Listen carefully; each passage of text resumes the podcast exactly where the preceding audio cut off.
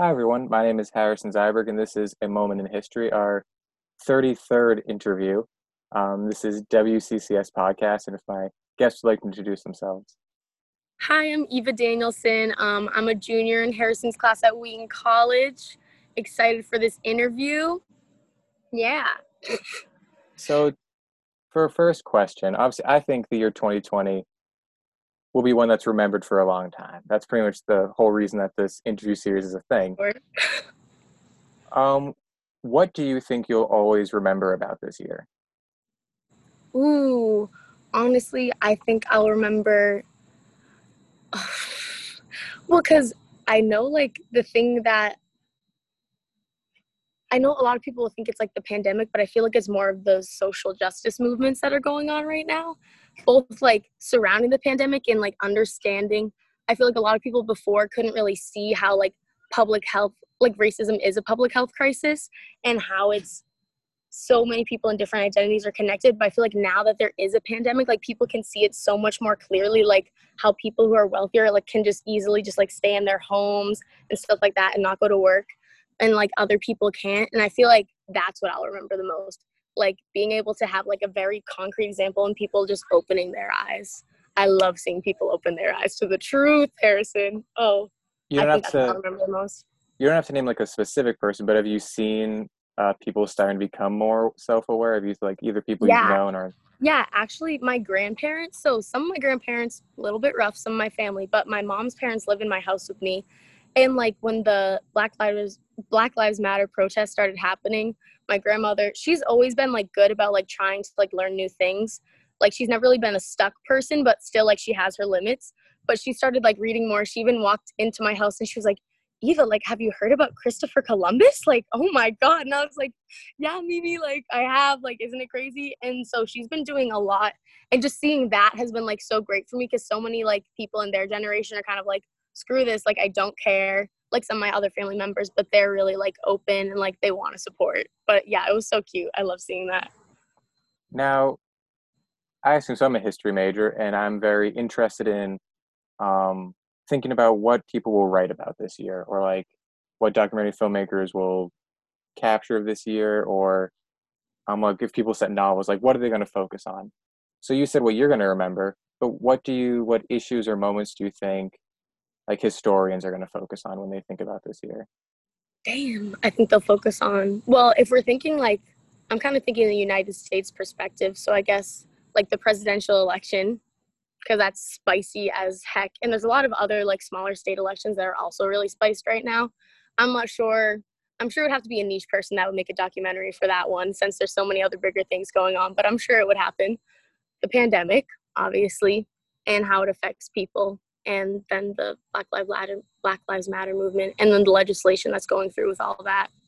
I think right now actually it's kind of weird how um a lot of like the green and environmental stuff is kind of being pushed aside just because it has to be. Even like at school they have the um we're doing all the takeout food but it's like all of this trash. It's crazy. It's like awful but it's like no one's even thinking about it because it's like first priority is for everyone not to die so Mm. kind of strange. But yeah that's what I'm- i think I guess I'm interested in the question of like forgotten issues. Do you think that it's right that we're sort of we've pushed some issues aside that are really pressing I to don't deal know. with more immediate? Because uh, I mean, the world is just fucked, right? So you think everyone's kind of like immediate short term. I guess you do have to focus on the short term when the short term can like kill the long term. You know what I mean? I guess it's kind of like an economics thing. They say like, oh, like the short term benefits. So everyone's focusing on that. And part of me is like, well, that's stupid because like, you know, the long term still matters. But if like so many people are affected by the short term or like literally die from the short term, then what does the long term matter?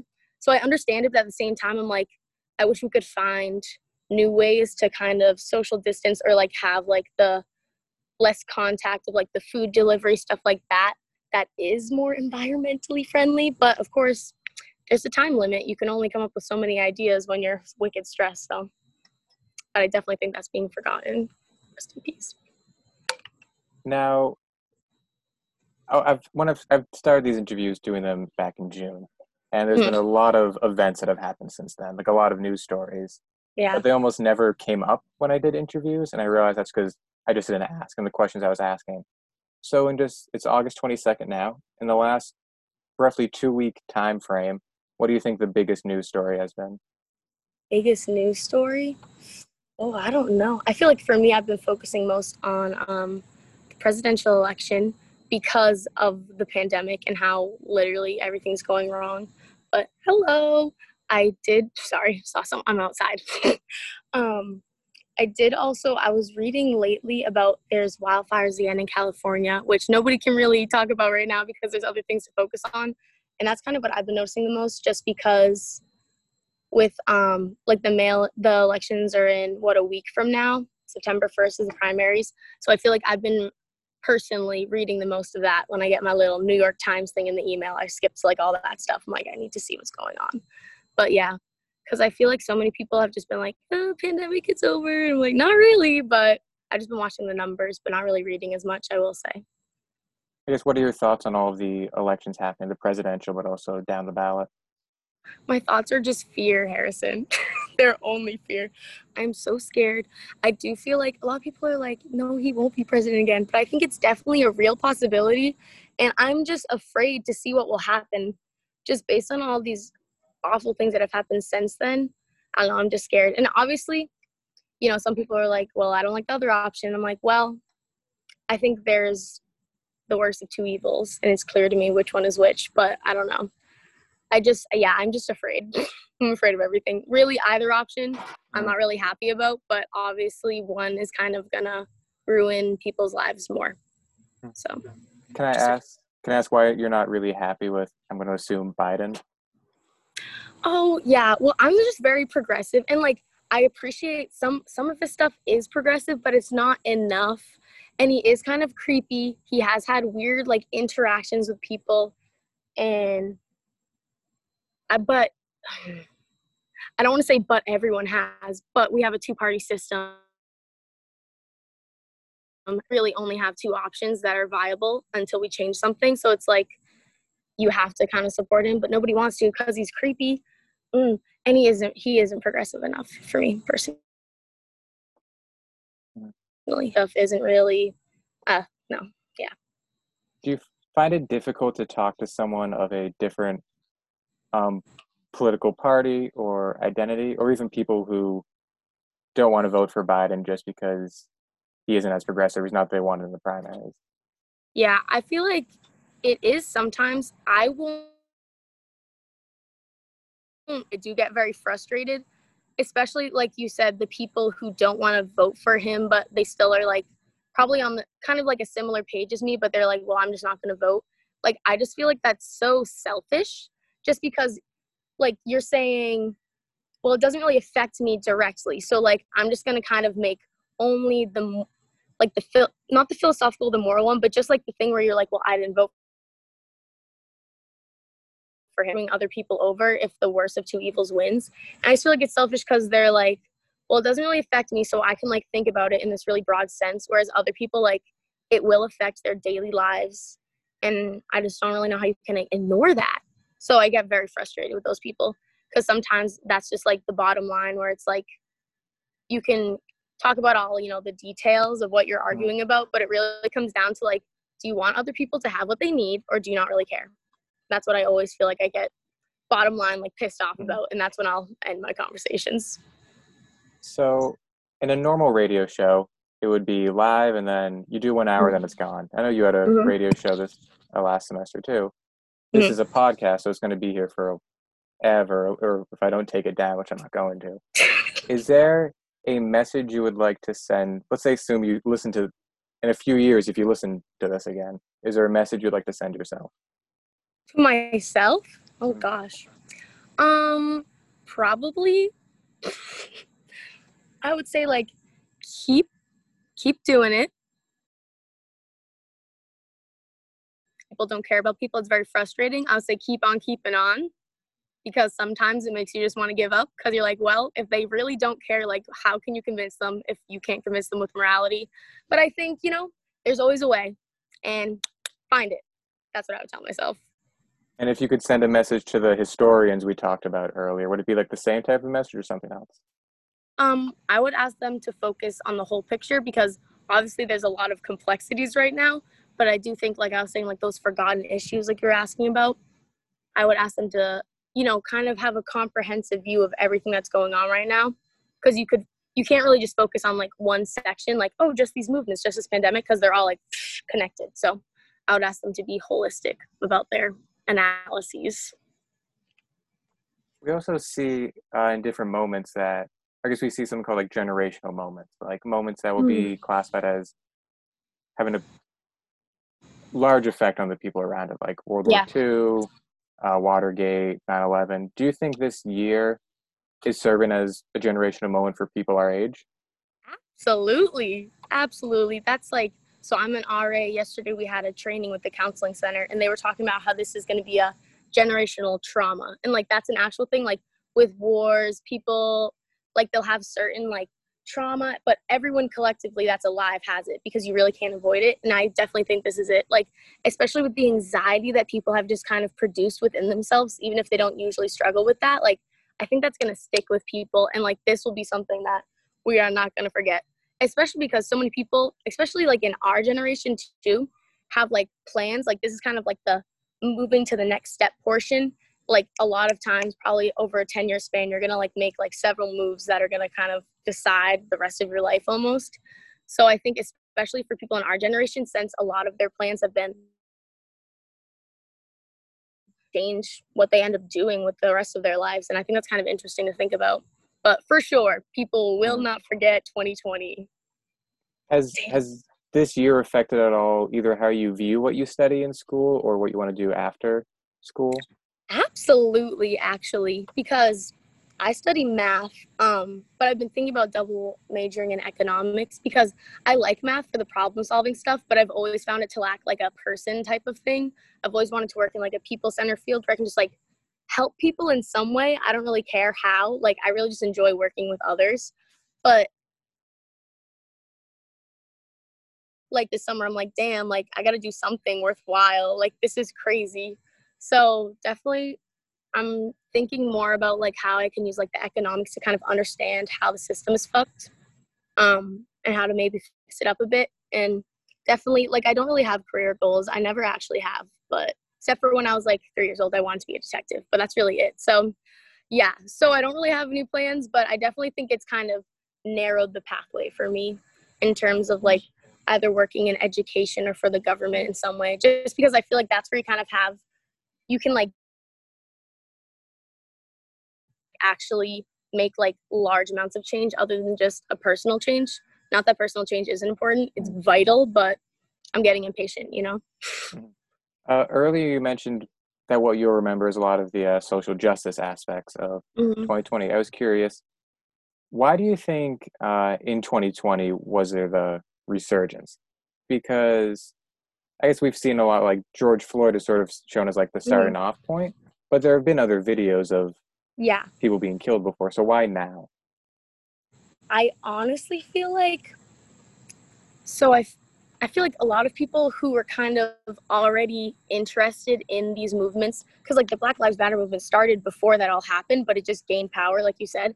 I honestly feel like it's because a lot of people who weren't really on board, like the people who were kind of like they don't really need to be interested. Honestly, like white people, they were all stuck inside. So then they saw it. And then when someone was like, oh, like do this little thing on your phone, then they were like, okay, I will. And then it just kind of, I feel like it was like a snowball effect where they were like, oh, well, like crap, this actually matters. Like they had more time to just read an article or just kind of like actually care more.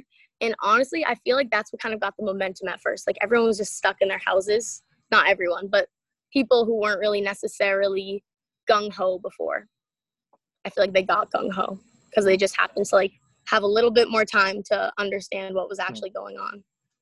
And in your own hometown, did you see um, were there Black Lives Matter protests or was like what was the attitude towards the movement? Yeah, there was. Well, my hometown has a, a, Facebook group, and I did get into several altercations um, with other people because they're a little bit silly and would just say silly things that I disagreed with. And I was like, hmm, interesting, because these statistics just don't say that. And they're like, well, that's just wrong. So that would frustrate me. But we did actually have two um, Black Lives Matter um, protests. Well, not protests, they were more um, marches. They were more chill. They were very chill because my small town East Bridgewater, Mass.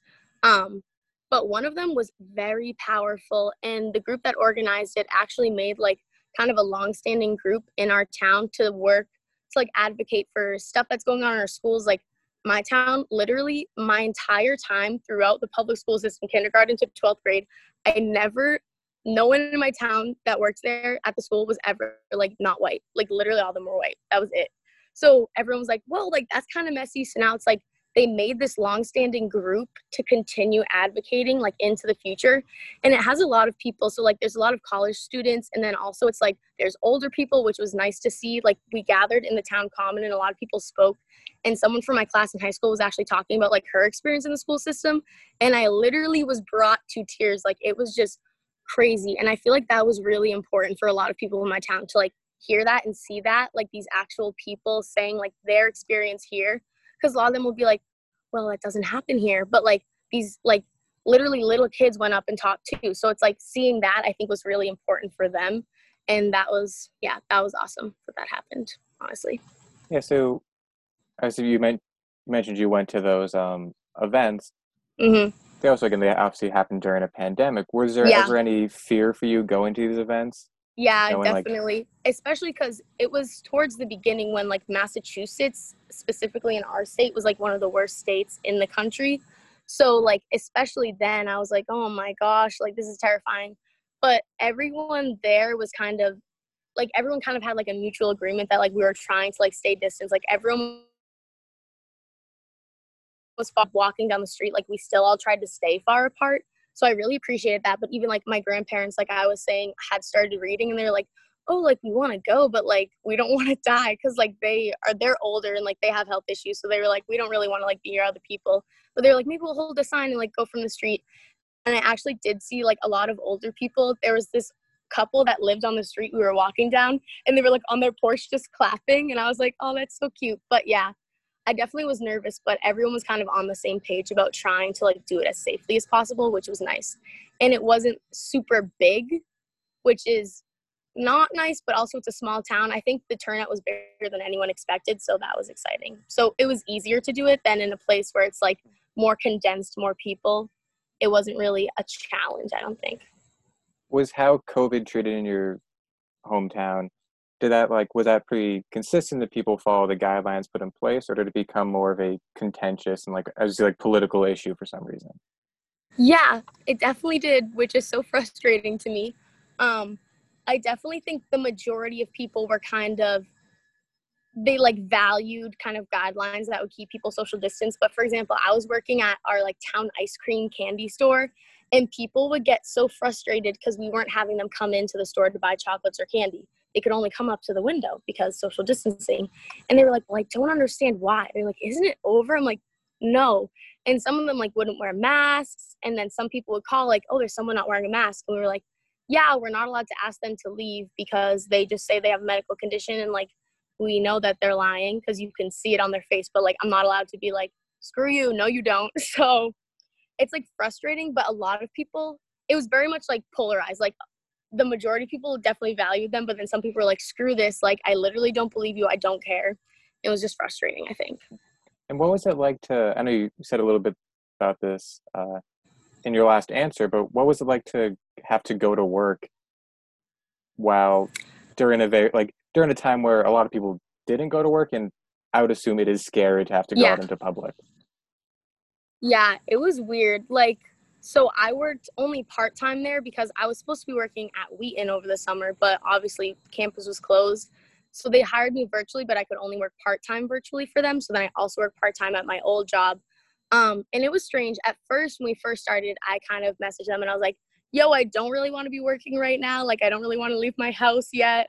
But eventually, as things kind of progressed, and I was like, oh, I need money, I was like, okay, I'll come back for just a few times, a few shifts a week but um it was strange at first especially because a lot of my coworkers didn't really care and they didn't want to wear like the masks or anything which partially i understood because it's impossible for us to social distance in the space that like the business the way the business is set up like we're not able to do that.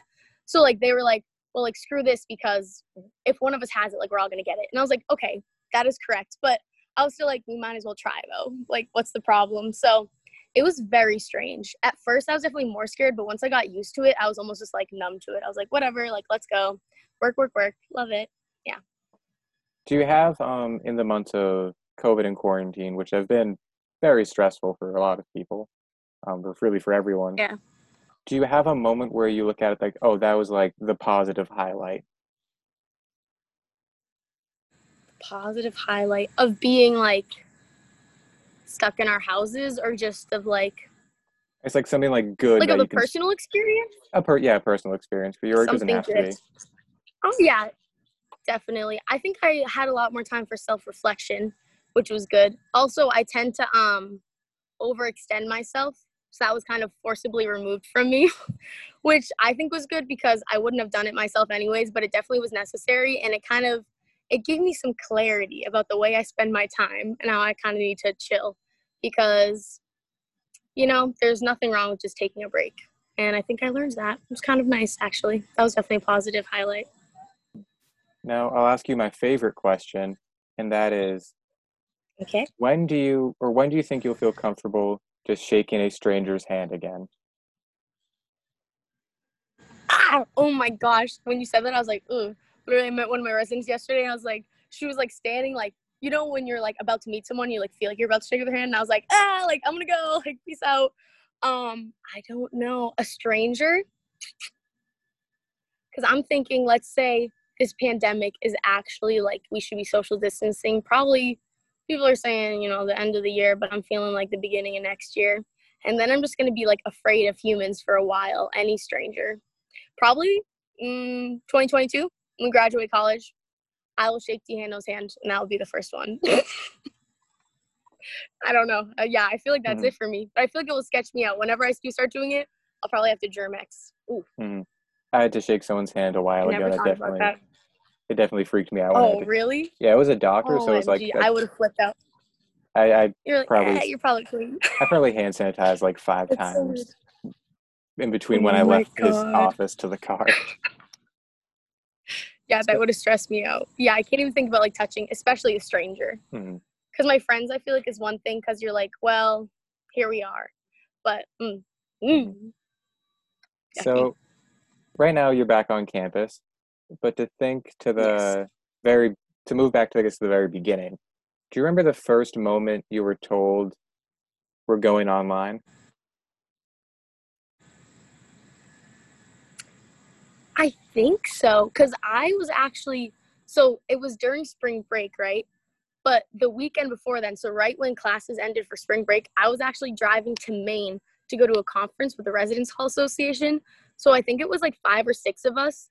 And then like it wasn't really like no one was really worried about it, but it was just beginning. So like in the middle of the conference, it was only like two or three days long. But like the second day, they just started putting out these giant bottles of hand sanitizer, and we are all like, okay, like hand sandy, let's go. But it was just like strange. And then when we were driving back, we were like, whoa, like this is getting pretty sketchy. And then I think it was like two days later, I actually had just decided I was going to be visiting my friend in New York City over spring break. And then I was like, you know, this seems a little bit weird. Like, I think maybe I just won't come. She was like, Are you sure? And I was like, Yeah, I don't know. Like, it just seems sketchy to me. Then, like, two days later, I think I was just sitting in my house, like in my bedroom. And then they were like, Oh, like, Stu, you're not coming back. And I was like, Oh, damn. It's like, that kind of sucks. And then it probably took me, honestly, a week until I like fully realized what that meant. Mhm. Yeah, what were like what were the emotions that you had surrounding that? Oh, well, at first I was just like sad. I was like, oh, this sucks. And then I was like, well, because I felt like it wasn't pointless. But at first, like all of my friends' schools were not doing the same. Like Wheaton was very proactive about like, they were like, we know we're going to do this eventually, so we're going to tell you now. But like a lot of my friends' schools, they were like, oh, we're just going to do it for a week. So I was like, how come we're closed for the whole semester? And then I was like mad. But then I was like, oh, wait. And I was like proud of Wheaton. I was like, good job, guys. Like you did the right thing. Sorry I was mad at you it was an accident but yeah i don't know i was just a focused person so doing classes in my house with many dogs and other humans Mhm. was not the vibe so i was a bit stressed out during that time but Mhm. yeah Could you um could you just like pick a specific class and tell us how that transitioned for you? Ooh, specific class um i know one class i had a problem with was intro to data science because It was just very terrible. Um, it's like our professor never. Ooh, drop my phone. He never really had a syllabus in general. So then when we went online, I just never knew what was going on because he would send us like three emails a day, all wicked long, and I was like, "Sir, like I don't know what you're talking about." And I kind of honestly checked out of that class. Whereas like some of my professors are older. I have Marge Werner. She's like that that really old person in the education department, and she was like, "Guys, I don't know how to use Zoom, and I'm not gonna try. Like here are my lecture notes. You can read them and then answer these questions." And that's all we did for the whole semester. So I feel like every single class was so different. It really depended on the professor. But yeah, that was just it was a weird time. And before before COVID hit um, our area of the United States, were you aware of it? Were you like seeing it in the news and were like nervous, or did it come very suddenly for you? Was it sort of out of the blue? I think I was seeing it in the news, but I hadn't really thought of it as a threat to here until probably like a week before spring break. And then I was like, ooh, because they were like, oh, some people here have it. And I was like, oh, really? And then I started like at my work, I started just like aggressively sanitizing doorknobs. I was like, mm, I don't know, I don't know. I was like, I'm not feeling too good. The anxiety started. But like, I didn't like fully understand what an impact it would have. Even then, like, my anxiety did not match the actual experience that occurred. But yeah, before then, when I first started reading about it, when it was just um, in like its original location and everything, I was like, oh, like that sucks. It sounds like they've got it under control though, like they're stopping it. So I'm not really worried. But then I was like, oh fuck, like it's coming. We're goners. Yeah. Did Did you ever think it was gonna hit the the magnitude of what it has become? Absolutely not. I was not expecting. I've never liked the president or the administration or most of the government officials. I've never really liked them super much. But I was thinking, you know, we would be a bit better than this. I don't know.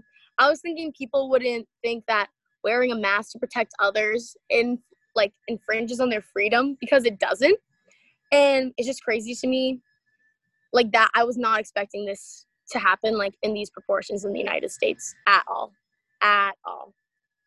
That was just so surprising to me cuz sometimes it's like you know that people disagree with you but you're like bottom line like we all just want to stay alive, right? But no. They just want to have their businesses open, so Now, when I think people will always know um, what the president did during these last few months, and they'll know what different celebrities and uh, politicians did, but they Mm. won't. They'll probably not know what college students did, just normal college students. So, yeah, just what what did a typical day for you look like during quarantine? Typical day.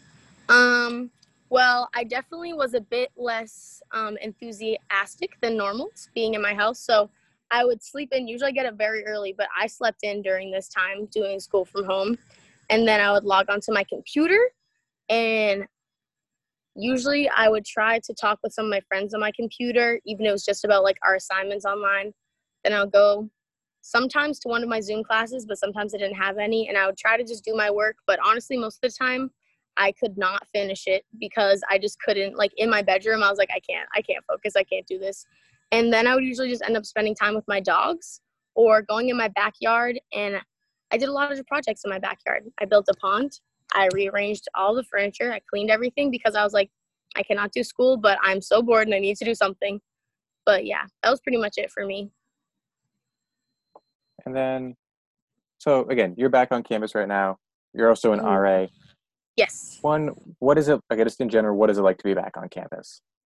It's very strange, Harrison. It's very strange. I, um, a lot of people aren't following the rules at all, which is frustrating me because I understand like, of course, everyone will take their liberties with social distancing, but like some people literally like won't wear a mask when you ask them to. They're like, ugh. Mostly the parents actually, not usually it's not the students, but during move-in, people are only supposed to have like one family member help them move in, and then people will like bring up like two, and then you'll be like, oh, we're actually only supposed to have one person per student, and they're like, mm, oh, sure, blah blah blah.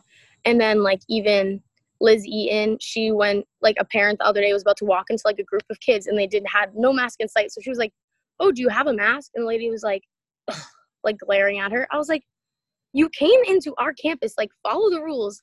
And it's just frustrating. But there's actually there's some tea about the RAs and like whether or not we should be reporting everything because like obviously our job is like community building and then like keeping the campus safe. So right now that's obviously strange because we have to socially distance from our residents, so it's harder to like get to know them. And then at the same time, like the dean of students wants us to kind of report every single person we see that doesn't wear a mask, like literally go up to them be like, "What's your name?" Like I'm writing you down in this form, and I'm like, I don't want to do that because you could just as easily be like, "Hey, like just so you know, like someone's gonna be walking around reporting people, or like it's actually really important that you wear this mask. Like studies show it's actually really effective, and we're all living on this campus, and like school's gonna close down if you don't do this. Because if you have that conversation, they probably will understand. If you just have it once, like with person to person, instead of just them reading a paper, like it would be useful. But then they want us to just start reporting like these first years who just moved into college right off the bat. And I was like, oh, I don't know if I want to do that. And while I understand it's important to see if people have patterns, it's like scary. So I don't know. It's very strange. I still am uncertain on what the expectations are for us, honestly.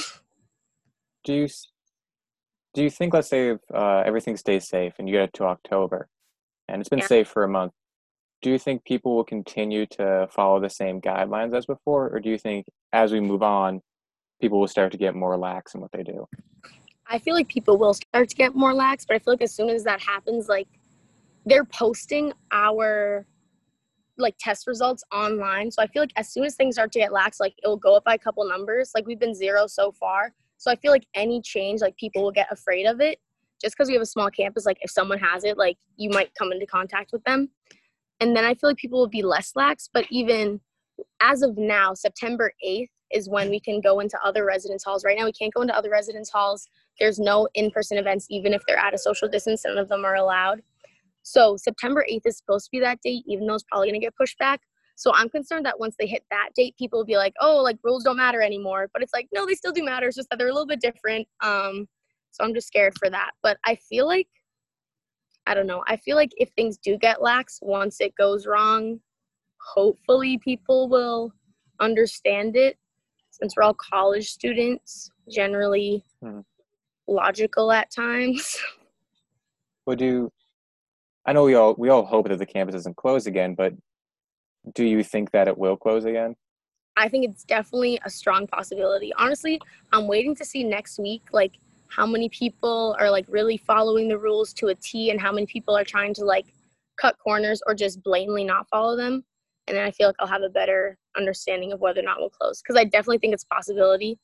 Because also, like, the state of Massachusetts could say, oh, just kidding, like, you can't open and that would be completely out of like the school's power anyways but yeah i think it all depends on the next couple of weeks because i think if people follow those specific rules for the next couple of weeks you can kind of create a little safety bubble mm.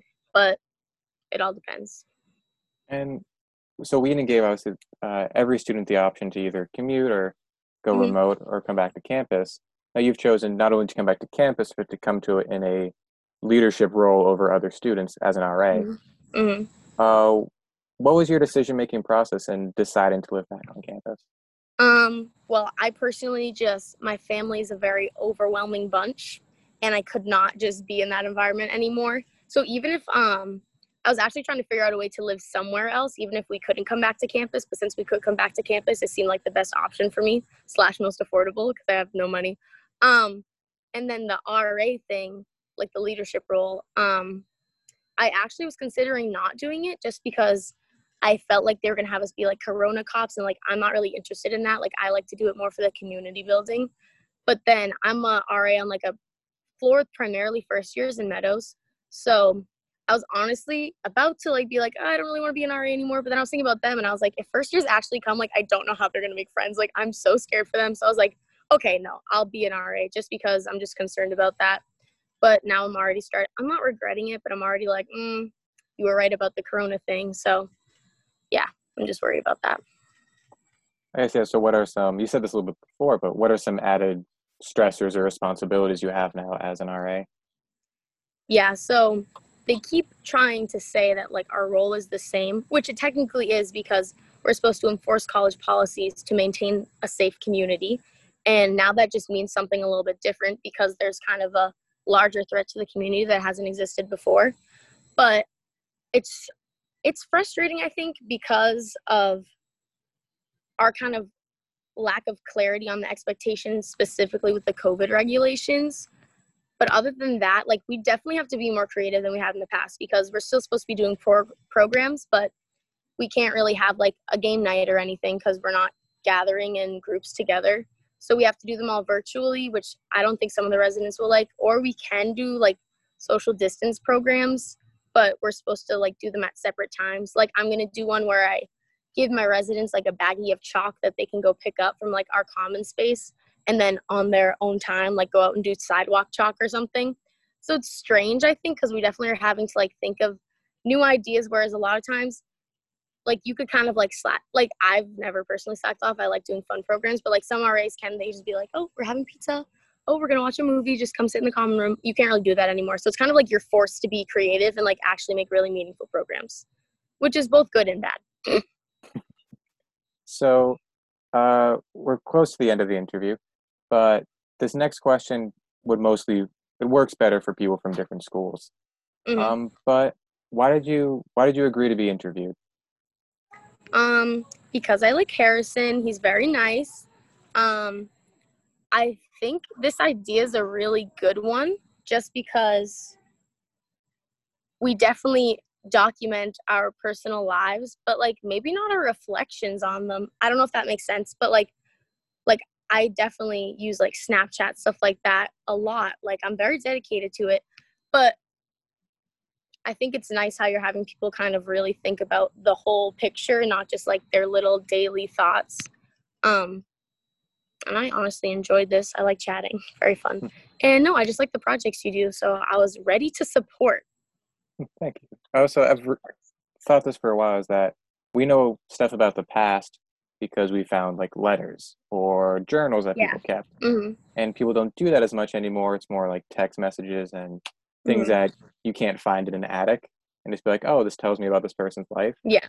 so it's, I was like, oh, I should try to like interview people and this will act as at least a, I like that. A small journal and a little bit, a little way. A little journal.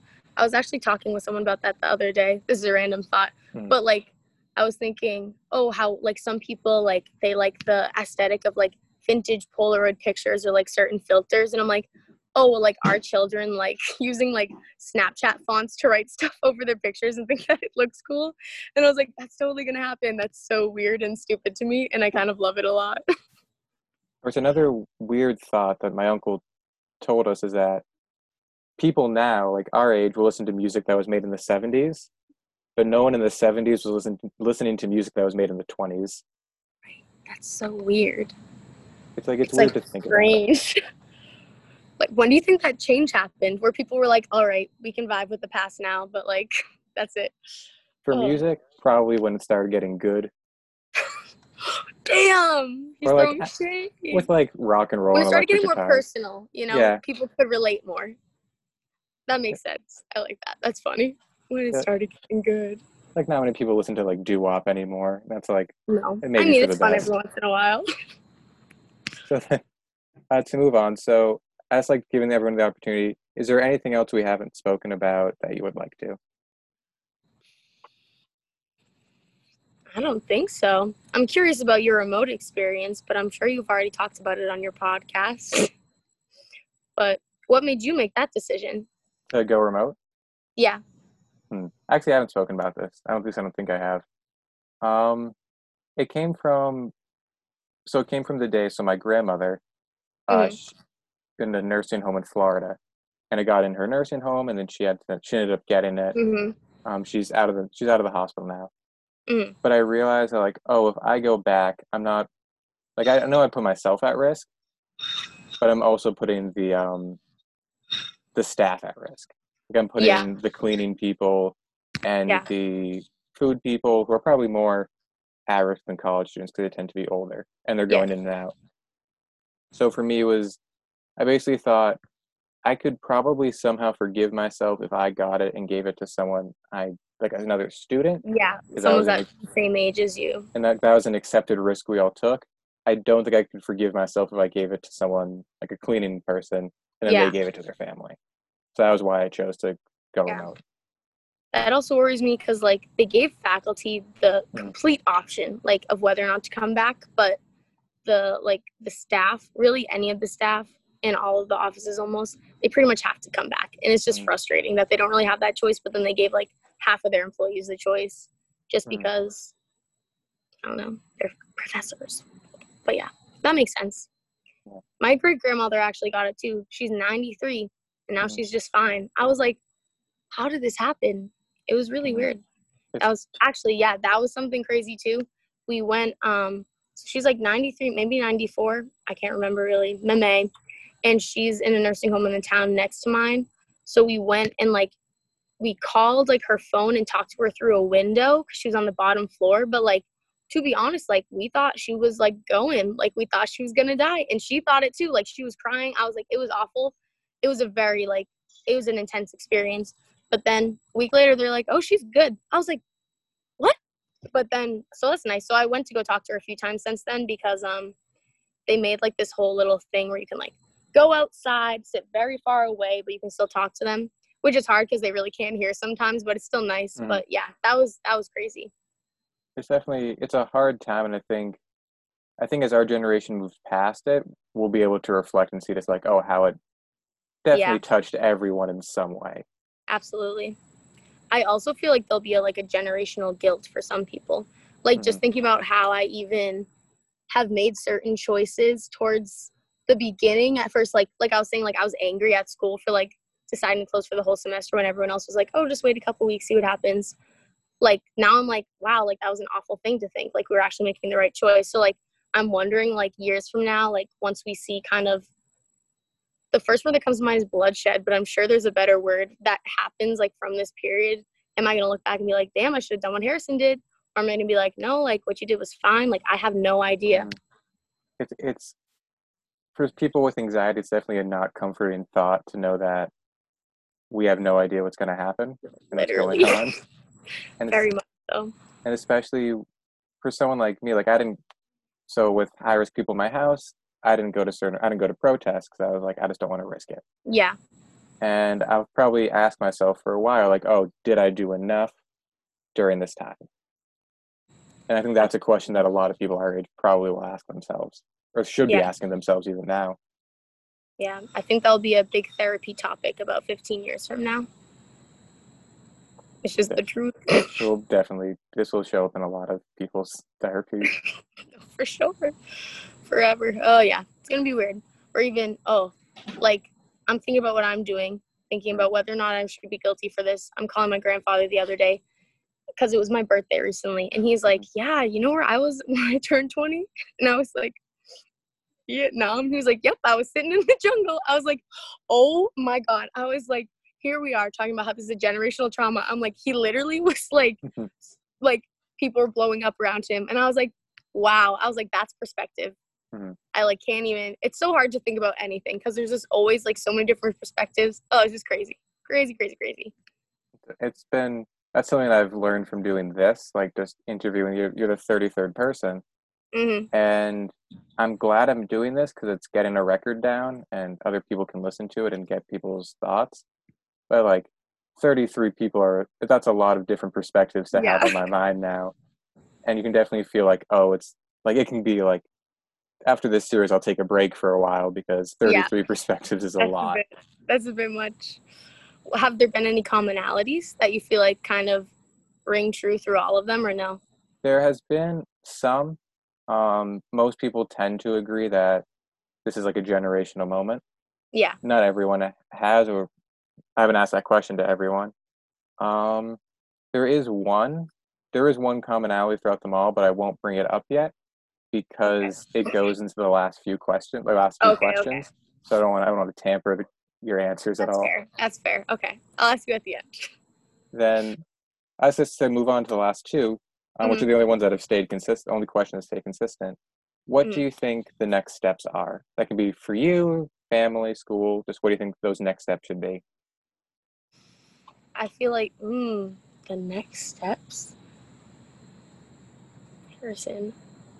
Oh my gosh. I think the next steps are fixing things because, like, like we said, a lot of people have noticed uh, kind of injustices that maybe they were blind to before.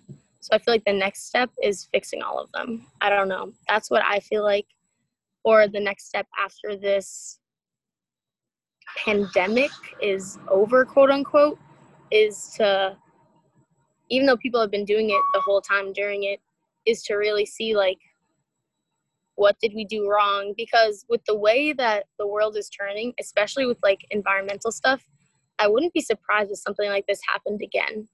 Um and just to I'm not sure I understand. oh, my watch just talked to me. Oh my gosh sorry.